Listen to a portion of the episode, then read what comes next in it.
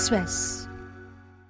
Xin chào, các bạn đang nghe điểm tin của VN Express thứ hai ngày 12 tháng 2, được đọc bởi AI.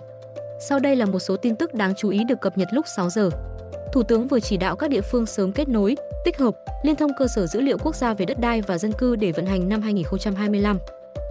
Cơ sở dữ liệu quốc gia về đất đai gồm nhiều thành phần dữ liệu như tổng hợp về địa chính, không gian, thửa đất, biểu số liệu, hiện trạng sử dụng đất cấp quốc gia, vùng, tỉnh, quy hoạch, kế hoạch sử dụng đất cấp quốc gia, vùng, tỉnh, khung giá đất, giá đất giáp danh, bảng giá đất, dữ liệu điều tra cơ bản về đất đai như chất lượng, tiềm năng, thoái hóa, ô nhiễm đất.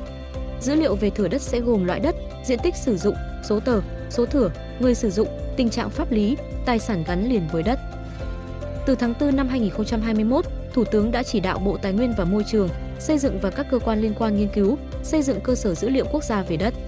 Đầu tháng 2, Chính phủ giao Bộ Tài nguyên và Môi trường, Thông tin và Truyền thông, Công an, Kế hoạch và Đầu tư, Tài chính sớm ban hành kế hoạch xây dựng cơ sở dữ liệu quốc gia về đất đai.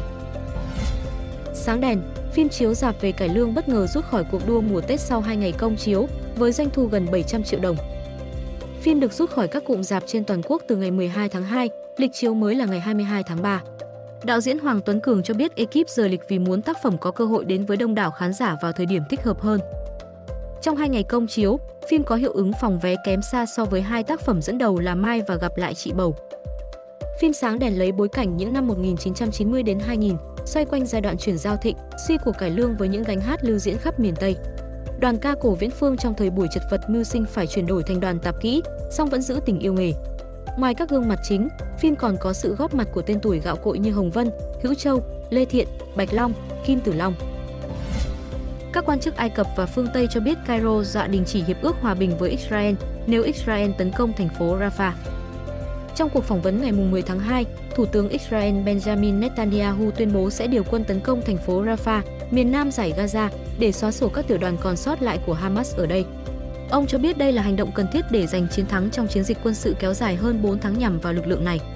Ai Cập khẳng định hiệp định trại David sẽ bị đe dọa nếu việc này xảy ra.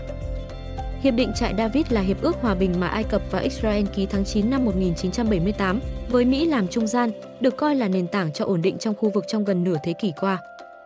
Hơn một nửa trong số 2,3 triệu dân tại giải Gaza đã di tản tới thành phố Rafah để tránh giao tranh tại các khu dân cư gần biên giới với Israel. Ai Cập gần đây củng cố khu vực biên giới với giải Gaza, thiết lập vùng đệm rộng 5 km và dựng tường bê tông. Tuy nhiên, các quan chức Ai Cập lo ngại nếu biên giới mất kiểm soát, quân đội nước này không thể ngăn được làn sóng người tị nạn từ giải Gaza đổ vào bán đảo Sinai. Kế hoạch tiến công thành phố Rafah của Israel vấp phải phản đối từ nhiều bên. Quan chức phương Tây nhận định chiến dịch này sẽ dẫn đến thảm họa nhân đạo không thể tả xiết và căng thẳng nghiêm trọng với Ai Cập. Mỹ, quốc gia ủng hộ Israel mạnh mẽ nhất, cũng cảnh báo nguy cơ chiến dịch lúc này sẽ gây ra thảm họa cho dân thường. Trong khi đó, Israel những ngày qua liên tục không kích Rafah, hoạt động được nhận định nhằm chuẩn bị cho chiến dịch tiến công thành phố. Quân đội Mỹ mới đây thông báo tấn công vị trí Houthi đặt xuồng tự sát và tên lửa chống hạm, chuẩn bị tập kích tàu thuyền trên biển đỏ. Cơ quan này tuyên bố đợt tấn công nhằm bảo vệ quyền tự do hàng hải và làm vùng biển quốc tế an toàn hơn với tàu hàng, chiến hạm Mỹ. Houthi kiểm soát nhiều địa phương tại Yemen. Lực lượng này bắt đầu tấn công tàu hàng liên quan tới Israel đi qua khu vực từ tháng 11 năm 2023, tuyên bố đây là hành động bày tỏ đoàn kết với người dân Palestine ở giải Gaza. Mỹ và Anh mở nhiều đợt tập kích nhằm vào Houthi, song chưa ngăn được hoạt động tấn công tàu hàng do lực lượng này thực hiện. Houthi ngày 6 tháng 2 tấn công các tàu Mỹ và Anh trên Biển Đỏ. Hai đợt tập kích này gây một số thiệt hại nhưng không có thương vong.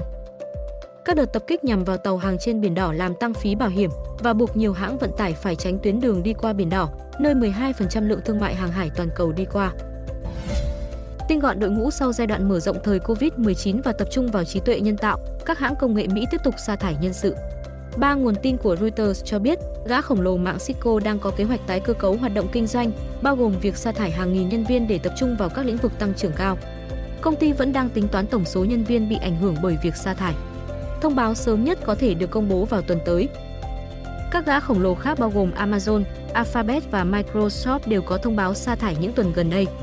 Cụ thể, Amazon cắt giảm gần 5% nhân viên tại bộ phận Biwigram, 5% tại bộ phận sách nói và podcast Audible, hàng trăm người làm việc tại phòng thu và phát trực tuyến. 35% tại đơn vị phát trực tuyến Twitch và vài trăm người tại các đơn vị chăm sóc sức khỏe One Medical và Amazon Pharmacy. Hàng loạt cái tên quen thuộc khác trong ngành công nghệ cũng dự kiến sa thải bớt vài trăm đến hàng nghìn lao động. Thông tin sẽ tiếp tục được cập nhật lúc 17 giờ.